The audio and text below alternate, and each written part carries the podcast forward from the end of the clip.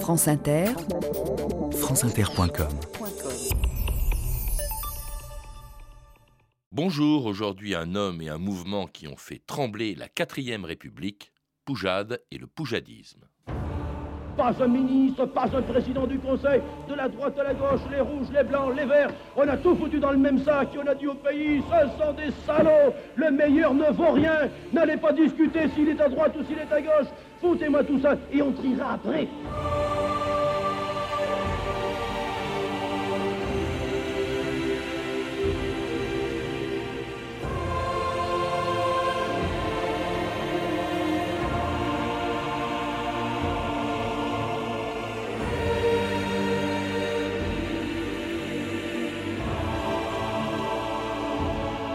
« 2000 ans d'histoire ».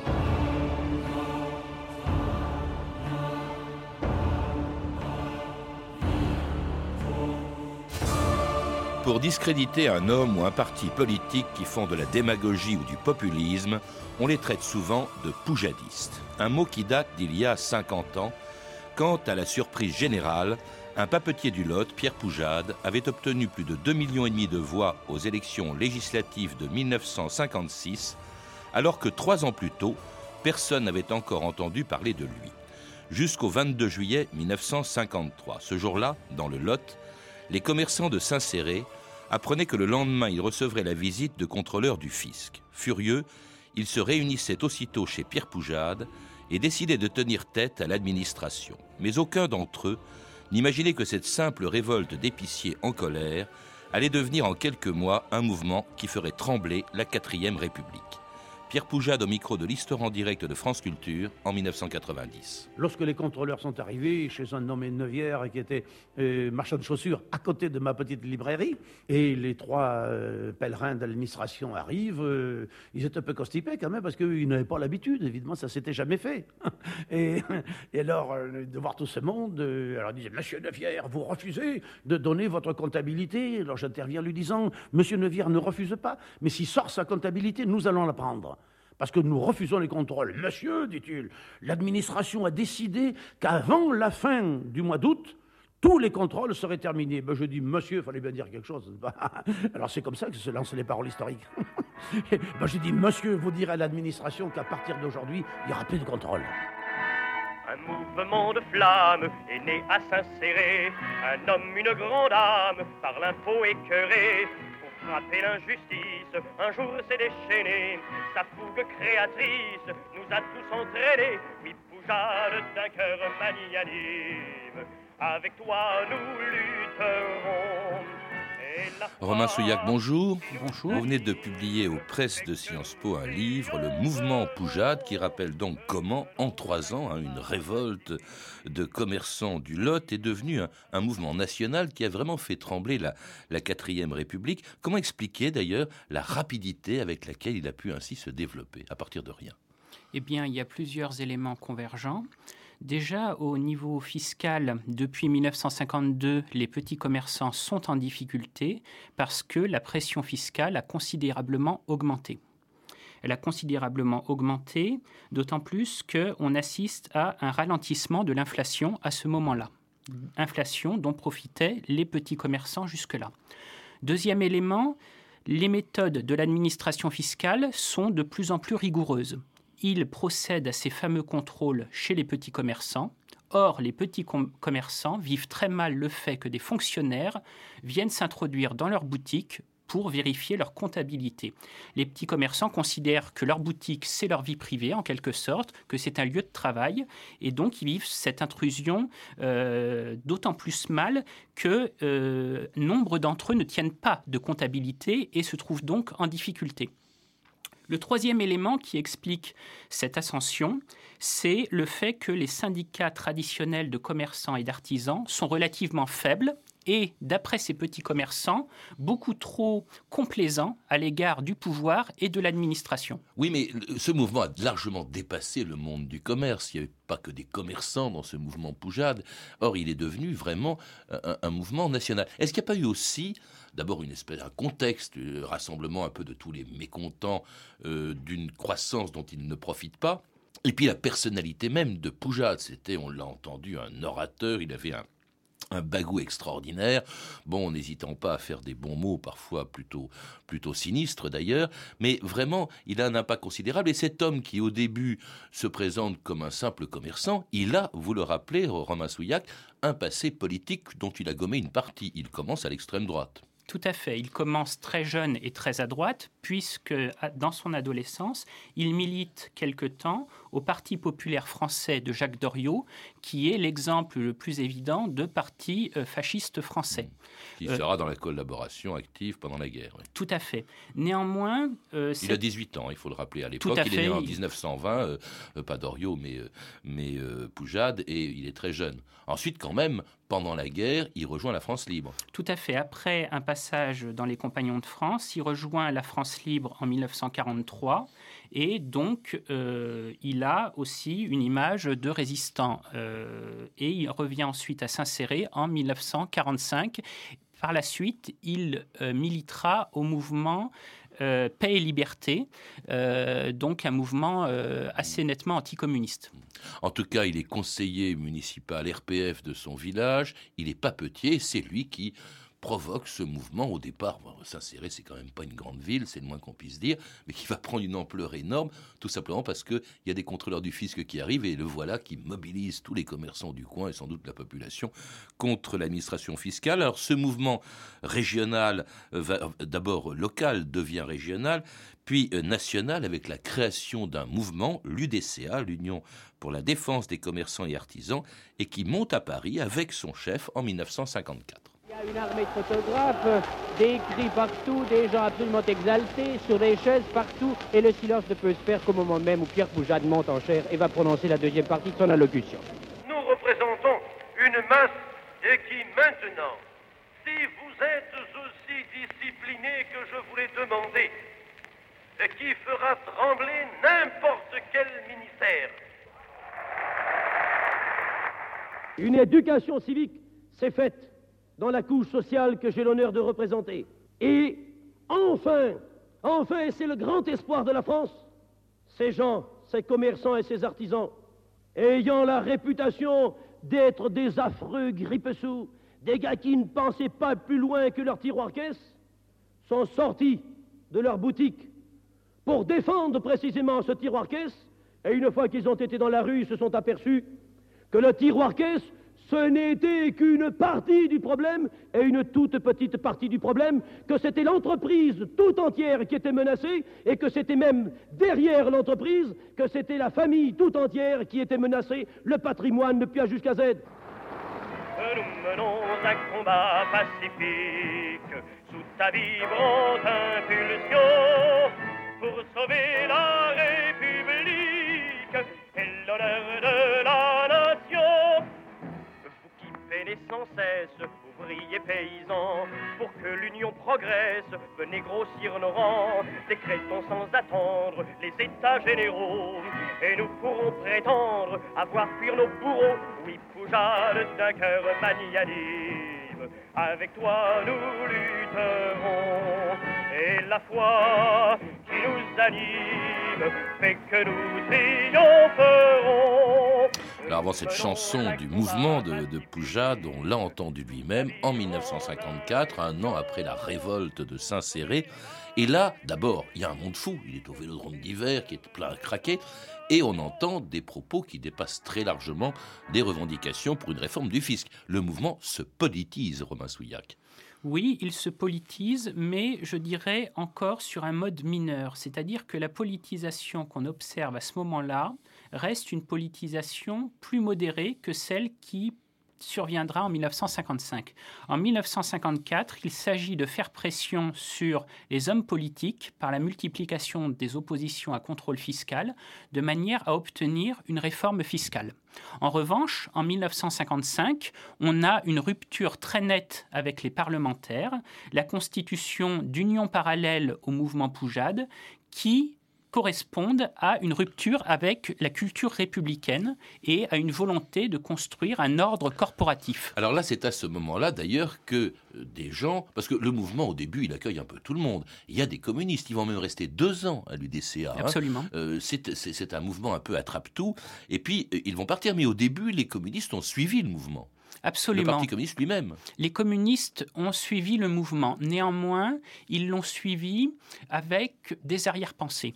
Ils ont en tête à ce moment-là de prendre le contrôle d'une organisation rebelle contre l'administration et d'une organisation qui valorise le peuple, qui valorise les petits commerçants et artisans en difficulté. C'est une clientèle qui est très intéressante pour le Parti communiste et à laquelle il s'est déjà intéressé depuis 1945, notamment à travers la CGCI. Donc ce n'est pas une tactique nouvelle pour les communistes. Alors le mouvement s'en prend au chef du gouvernement de l'époque, Pierre Mendès France, un gouvernement qui commet quelques maladresses. Il y a la loi Doré qui est très répressive vis-à-vis de tous ceux qui s'opposent aux contrôles fiscaux. Et puis il y a également des mesures que prend Mendès France qui pénalisent les viticulteurs, qui eux aussi vont se retrouver à l'UDCA, qui encouragent en revanche la production laitière, allant même jusqu'à donner l'exemple, Mendès France, en buvant du lait dans les réunions officielles, ce qui va lui valoir d'ailleurs cette volée de bois vert de la part de Poujade, parlant à Mendès France, « Si vous aviez une goutte de sang gaulois dans les veines, vous n'oseriez jamais vous faire servir un verre de lait dans une réception internationale. Si vous aviez une goutte de sang gaulois dans les veines. » Alors il s'en prenait vraiment méchamment à Mendès France et on a accusé Poujade d'être antisémite. Est-ce qu'il l'était ? Oui, de toute évidence, l'antisémitisme existe par ses manifestations. Or, depuis A jusqu'à Z ou presque, Pierre Poujade, dans son mouvement, tient un discours antisémite. L'antisémitisme étant pour lui un moyen de dénoncer le système parlementaire et de dénoncer un certain nombre d'hommes de gauche, en particulier Pierre Mendès France et dans la tradition républicaine Léon Blum. Donc on a un antisémitisme incontestable et virulent qui se redéploie à nouveau ensuite au début de la Ve République. Donc, il est incontestable et quasiment permanent. Il y a même un appel au meurtre dans votre livre de Mendès France. Hein. Il suggère qu'on le fusille, comme autrefois dans les années 30, je ne sais plus qui demandait à ce qu'on fusille Léon Blum. Tout à fait. On retrouve quasiment les mêmes mots que ceux que Charles Maurras employait. D'ailleurs, il y a une filiation très nette à certains égards entre l'Action française et le mouvement Poujade. On retrouve effectivement les mêmes appels au meurtre, le même antisémitisme, la même virulence. Est-ce qu'on peut parler même de fascisme ? Vous le dites aussi, Romain Souillac, l'Express, par exemple, surnommé Poujade, Poujadolf. La question est complexe parce que les débats concernant le fascisme sont eux-mêmes particulièrement complexes. On peut penser que non pour plusieurs raisons, parce que notamment le mouvement Poujade est un mouvement très archaïque, très enfermé dans une catégorie sociale, celle des petits commerçants et artisans. Et l'orientation politique est bien davantage traditionnaliste que fasciste. Le mouvement Poujade a une dimension anarchiste qui s'exprime de manière complètement différente de celle du fascisme. Par conséquent, les liens sont plutôt liés à la tradition réactionnaire que au fascisme lui-même. Alors c'est ce qui va faire partir les communistes du mouvement Poujade, qui en revanche reçoit de nouveaux adhérents, notamment lorsque, dans la perspective des élections législatives de 1956, il fait appel justement à de nouveaux venus. On écoute Pierre Poujade. Comme j'étais en relation avec les organisations d'anciens combattants d'Afrique, n'est-ce pas, et le secrétaire général m'appelle un jour, il me dit « Tiens Pierre, bon vieux, on a deux jeunes officiers qui nous arrivent d'Indochine, des types formidables. Ah ça dis donc, toi qui cherches des candidats, il faudrait que tu les connaisses, etc. » Bon, moi je fais la connaissance de Le Pen et de Demarquet. Il déclarait être dévoué corps et âme. Le Pen dans ses discours, n'est-ce pas, moi j'étais Jeanne d'Arc, j'étais du Guesclin, j'étais tout ce qu'on voudra, n'est-ce pas. Maintenant c'est lui, hein. Et je les parachute comme député, comme candidat. Françaises et Françaises de moins de 30 ans, c'est à vous que je m'adresse. Le mouvement Poujade a voulu précisément que je prenne à 27 ans la tête de sa liste dans le premier secteur de la Seine. Et par ma bouche, il vous dit... Par l'union, nous pouvons chasser tous les dirigeants corrompus et incapables. Fraternellement unis, votez tous, Français, le 2 janvier pour les listes présentées par le mouvement Poujade. Et c'était Jean-Marie Le Pen en 1955, le premier discours, mais sans doute pas le dernier évidemment, de Jean-Marie Le Pen, qui sera d'ailleurs élu plus jeune député de France à l'Assemblée nationale en 1956. Alors, si les communistes sont partis, en revanche, on voit arriver beaucoup de gens d'extrême droite au sein du mouvement Poujade, Romain Souillac. Tout à fait. On voit s'agglomérer autour du mouvement Poujade des vieux routiers de l'anticommuniste, comme le commissaire Did, des leaders d'extrême droite traditionnels, comme Jean-Louis Tixier-Vignancourt, et deux jeunes anciens combattants, Le Pen et Demarquet, qui ont fait leurs armes en Indochine, qui ont beaucoup de succès dans la jeunesse du quartier latin et qui représentent effectivement la voix activiste de l'armée au sein du mouvement. Que cherchent-ils dans ce mouvement ? Sont-ils réellement subjugués par la personnalité de Poujade ou est-ce que pour eux c'est un tremplin ? À mon avis, les deux. Jean-Marie Le Pen n'a jamais caché, à ma connaissance, une certaine forme de reconnaissance à l'égard de Pierre Poujade. C'est également pour eux un tremplin, parce qu'ils savent qu'au sein de l'Assemblée nationale, parmi les députés poujadistes élus le 2 janvier 1956, ils ont des talents oratoires qui les distinguent et qui leur permettent d'avoir une résonance politique qu'ils n'auraient pas pu avoir autrement. Alors en 1956, il y a aussi quelque chose qui va s'ajouter au thème de campagne de Pierre Poujade et qui s'est déclenché 2 ans plus tôt, c'est la guerre d'Algérie. Au-delà des revendications fiscales, corporatistes, au-delà même des critiques politiques de la 4e République, il y a aussi le problème d'Algérie. D'ailleurs, vous le rappelez aussi, Romain Souillac, le premier congrès de l'UDCA s'est tenu à Alger en novembre 1954, au moment où se déclenchait la guerre d'Algérie, qui va peser lourd aussi, qui explique en partie le développement du mouvement Poujade. Tout à fait. En novembre 1954, le premier congrès a lieu à Alger, mais pas forcément à cause du début de la guerre d'Algérie. Oui, absolument. Il était prévu depuis longtemps. Mais Pierre Poujade est attaché à cette terre-là à cause de son épouse, qui est originaire d'Algérie. Et c'est un moyen pour lui également de se détacher de ses camarades du Lot. Il veut prendre le pouvoir sur son organisation. Il y a aussi un enjeu de pouvoir. Et en organisant ce congrès à Alger, il contrôle bien mieux la situation qu'il ne le ferait en l'organisant, par exemple, à Saint-Céré. Donc, c'est un moyen aussi pour lui d'affirmer son pouvoir. Mais il en profite pour développer la thématique Algérie française. Dès ce moment-là, avant même qu'elle n'existe vraiment dans le paysage politique français. Ça fait partie d'ailleurs des très rares thèmes de campagne qui vont être développés en 1956. On a évoqué cette élection. Il faut rappeler dans quel contexte d'abord, Romain Souillac, qu'elle se produit.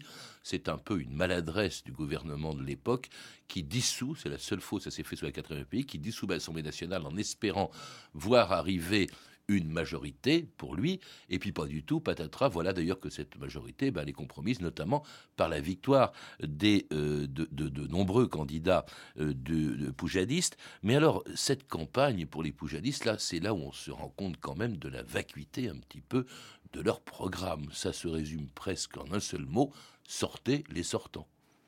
Oui, le slogan « Sortez les sortants » a d'autant plus de succès que la classe politique est très mal vue à ce moment-là à cause de la manœuvre d'Edgar Faure. Cette dissolution de l'Assemblée nationale... C'est lui qui a dissous l'Assemblée nationale. Cette dissolution de l'Assemblée nationale est très mal vue et cela est propice au développement de l'antiparlementarisme. Et justement, le slogan de Poujade arrive à point nommé et attire à lui tous les mécontents de tous bords, malgré le discours d'extrême droite qui commence à apparaître dans le mouvement. Ce que tout le monde entend en réalité, c'est le discours anti-parlementaire, et ça explique l'ampleur de ce succès. Un succès considérable, un peu un programme fourre-tout qui attire beaucoup de gens, et puis notamment 2,5 millions d'électeurs, qui porte 52 députés à l'Assemblée nationale le 2 janvier 1956. On écoute Pierre Poujade s'en réjouir quelques jours plus tard. Et nous sommes descendus dans l'arène électorale. C'est pas de gaieté de cœur, ça ne nous intéresse pas du tout, mais alors absolument pas. Mais nous y sommes rentrés parce qu'il fallait que nous y rentrions, parce que nous ne pouvions pas avoir confiance en la parole de gens qui nous avaient trahis aussi longtemps que ceux qui se présentaient en face de nous. Je vous ai dit, nous rentrerons au Palais Bourbon. Nous secourons le cocotier. Est-ce que nous ne l'avons pas secoué, le cocotier ? Avec la foule des grands jours, M. Poujade est venu en curieux assister à la séance d'investiture de la nouvelle Assemblée nationale. Les élus poujadistes se sont sagement assis sur les bancs d'extrême droite. Sur les bancs d'extrême droite, où il n'était que 52, mais 52 c'est déjà énorme. Personne n'avait imaginé ça avec une organisation politique qui n'existait pas 3 ans plus tôt. C'est assez extraordinaire, c'était une surprise générale à ce moment-là, le résultat de ces élections de 56, Romain Souillac. Oui, tout à fait, c'était une surprise qui n'avait pas été prévue par les renseignements généraux ni par les préfets qui n'avaient pas vu venir cette situation. Les poujadistes eux-mêmes semblent avoir été pris au dépourvu par l'ampleur de la chose. Et d'ailleurs, le mouvement n'a jamais réussi à mettre en place une organisation cohérente autour de son groupe parlementaire, le groupe Union et Fraternité Française. D'autant plus que Poujade ne s'est pas présenté lui-même. Poujade n'était pas candidat. N'était pas candidat, donc il était en visiteur. On l'a entendu dans cette archive lorsqu'il est venu à l'Assemblée nationale. Est-ce qu'on peut dire qu'ils ont secoué le cocotier, comme le disait Poujade ? C'est difficile à dire. Qu'est-ce qu'ils ont fait à l'Assemblée nationale ? Pas grand-chose. Leur discours était un discours assez critique, peu positif. C'était un discours de contestation. Ils étaient favorables aux états généraux, c'est-à-dire à une remise en cause complète des institutions de la République. Pour eux, le Parlement était un organisme corrompu. Ils envisagent même de mettre en place en octobre 1956 une grande manifestation du style de celle du 6 février 1934 pour renverser le Palais Bourbon, pour renverser l'Assemblée nationale. Et finalement, s'ils ont secoué le cocotier, on peut dire que c'est surtout en 1958 parce que des activistes poujadistes d'Algérie, par exemple Joseph Ortiz, participent justement à la manifestation du 13 mai 1958. Ah, si bien qu'en fait, en 1956, c'est un peu l'apogée du mouvement, c'est aussi le début de son déclin. D'abord parce que le mouvement se divise lui-même. Il s'est tardivement structuré, donc il n'était pas très solide. Vous évoquez le départ, d'ailleurs, notamment, et pour des raisons tout à fait surprenantes, Romain Souillac, de tous les députés d'extrême droite et des militants d'extrême droite, d'ailleurs. Oui. Enfin, beaucoup d'entre eux, en tout cas. Le vote du 31 octobre 1956 sur l'expédition de Suez entraîne une rupture au sein du mouvement entre Poujade et les anciens poujadistes, d'une part, par exemple Martial David, et d'autre part, l'extrême droite qui s'était agglomérée autour du mouvement, par exemple Tixier-Vignancourt, Did, Le Pen et Demarquet. Ces derniers refusent la consigne de vote négatif donnée par Poujade concernant l'expédition de Suez. Poujade était contre cette expédition, alors que tous les partisans de l'Algérie française y étaient favorables. Tout à fait. Cela a entraîné d'ailleurs une marginalisation du mouvement dans cette mouvance. Alors d'autant qu'une bonne partie de sa base est évidemment séduite par l'arrivée au pouvoir du général de Gaulle. Ils voulaient tous la chute de la 4e République, voilà qui va être fait. Et contre toute attente, voilà que Pierre Poujade, en 1958, fait voter non au référendum organisé par de Gaulle pour faire approuver cette constitution, référendum qui devait se tenir en France métropolitaine et dans toute l'Union française, dans toutes nos anciennes colonies. Et on écoute Pierre Poujade à ce moment-là. Aujourd'hui donc, malgré toute la peine que cela peut me faire, j'affirme que je voterai non au référendum. Je le ferai en tant que patriote, car cette Constitution sera la légalisation de tous les abandons. La 4e République avait fait du détail, la 5e liquidera en gros tout ce qui reste de notre patrimoine. Il est invraisemblable que la Constitution, qui sera le cadre de notre vie nationale de demain, puisse être acquise par les voix des peuplades illettrées ou cannibales qui disposeront de la même représentation que les Auvergnats moyens. Après nous avoir imposé cette constitution, ces mêmes peuplades pourront exiger leur indépendance, pire même leur autonomie. Français, mon ami, je te demande de réfléchir une dernière fois avant de prendre tes responsabilités. À la dictature des trusts qui se cache derrière cette Constitution, avec moi, tu diras non. Et malgré Poujade, les Français voteront oui à 80% à cette Constitution de 58, y compris ce que Poujade appelle des peuplades cannibales. C'est dire quand même qu'il y avait du racisme, évidemment, dans ses propos et dans sa pensée.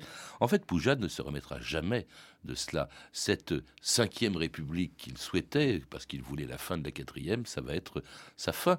Il va tomber aussi vite, son mouvement va imploser, même encore plus vite qu'il ne s'est développé. en réalité, le mouvement a déjà perdu beaucoup de sa force en 1958. On pourrait presque dire que dès le 2 janvier 1956, on a un affaiblissement très important du mouvement parce que l'entrée dans l'arène parlementaire fait que le mouvement ne peut plus tenir un discours aussi primairement anti-parlementaire qu'il le faisait auparavant. Alors, le refus de l'expédition de Suez, l'échec du fameux rendez-vous d'octobre, l'impossibilité du mouvement à continuer à s'opposer aux contrôles fiscaux, toutes ces raisons font que le mouvement est déjà très affaibli en 1958. En 1958, Poujade est marginalisé en Algérie par les gaullistes, qui reviennent au pouvoir, et Poujade ne parvient pas à obtenir un poste dans un gouvernement du général de Gaulle comme il le souhaitait. Ah, c'est peut-être ça qui explique son nom, alors, le fait qu'il fasse voter non. Absolument. Cela a fortement contribué à cela, à ce refus d'apporter son soutien à la nouvelle Constitution. Il se retrouve tout seul à ce moment-là, pratiquement. Enfin, en tout cas, disons, très seul. Parce que, après cela, bon, voilà un homme qui remplissait des salles considérables entre 53 et 56, qui petit à petit se trouve un peu lâché par tout le monde. Alors, on va le voir se rapprocher d'abord de Georges Pompidou. Hein. Après le départ du général de Gaulle, il est toujours resté anti-gaulliste, mais Pompidou, en revanche, lui fait un appel du pied. Et on le verra même se rapprocher de François Mitterrand, Romain Souillac. Le parcours de Pierre Poujade à partir de la période de l'OAS, dès les années 1960, a étonné beaucoup d'observateurs. Pendant l'OAS, Poujade soutient l'OAS mais à mots couverts et refuse d'apporter un soutien vraiment actif, une participation active à ce mouvement d'extrême droite. Par la suite, Poujade cherchera en permanence à continuer à exister politiquement au prix de revirements spectaculaires. Il soutient Georges Pompidou après avoir utilisé contre lui des arguments d'un antisémitisme évident dans les années 1950-1960. Par la suite, Pierre Poujade qui fustigeait le socialisme comme porte d'entrée à la soviétisation soutiendra François Mitterrand en 1981 avant de soutenir successivement Jacques Chirac, Jean-Pierre Chevènement, etc. Par conséquent, Pierre Poujade a eu une approche qui se voulait de rassemblement national autour de sa personne, mais sa personne à ce moment-là avait moins d'écho, beaucoup moins d'écho qu'elle n'en avait dans les années 1950. Et il est mort en 2003, je le rappelle. En tout cas, un drôle de destin pour un homme qui avait fait trembler la 4e République et que l'on retrouve dans votre livre, Romain Souillac, Le mouvement Poujade, qui vient de paraître aux presses de Sciences Po, dans la collection Histoire. À lire aussi La guerre des droites de Mathias Bernard, qui vient de sortir chez Odile Jacob et qui consacre un de ses chapitres au poujadisme. Vous avez pu entendre des archives issues de l'Histoire en direct de France Culture, diffusée en février 1990. Vous pouvez retrouver ces références par téléphone au 32 30, 34 centimes la minute, ou sur le site franceinter.com. C'était 2000 ans d'histoire, la technique Éric Morin et Ludovic Asselot, documentation et archivina Claire Destacan, Emmanuel Fournier et Sophie Gildery, une réalisation de Anne Comilac.